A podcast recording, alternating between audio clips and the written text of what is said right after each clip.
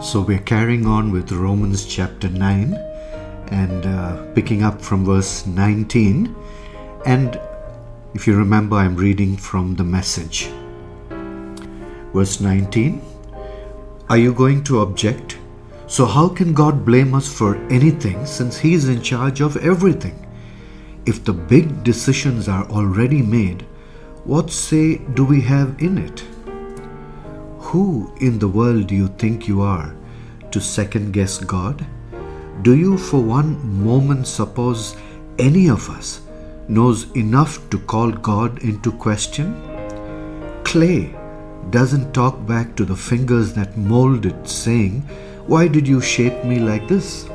Isn't it obvious that a potter has a perfect right to shape one lump of clay into a vase for holding flowers and another into a pot for cooking beans?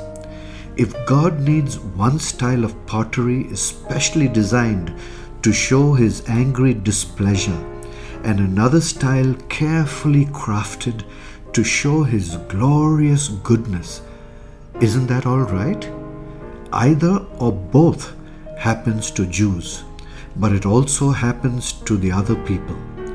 Hosea put it well I'll call nobodies and make them somebodies.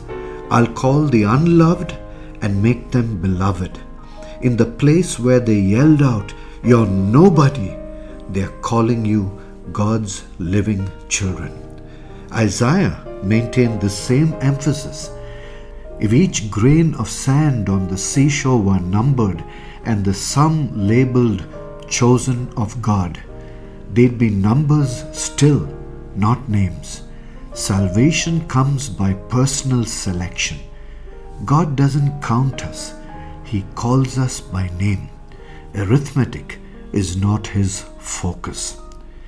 Isaiah had looked ahead and spoken the truth.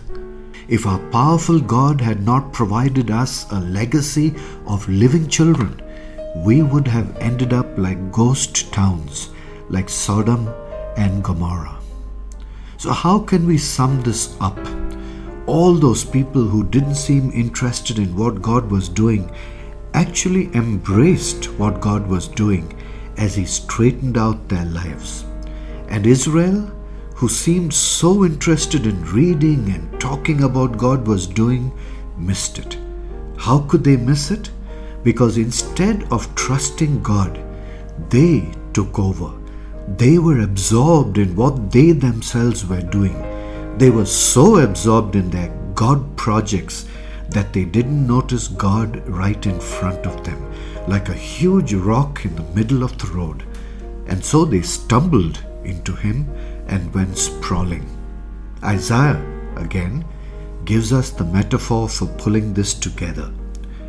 Careful I've put a huge stone on the road to Mount Zion, a stone you can't get around. But the stone is me. If you're looking for me, you'll find me on the way, not in the way. Heavenly Father, thank you for these beautiful, incisive, provocative words that let us know, Lord, that you can either be a stone that we will stumble on because we've got caught up with the things of the world, or we can be a stone that we are looking to, and that you will help us, Lord, navigate through each day of our lives. Help us to look for you in everything that we do so that we don't miss you. Help us to trust you and never take the reins into our own hands. We love you and we pray this prayer in Jesus' name.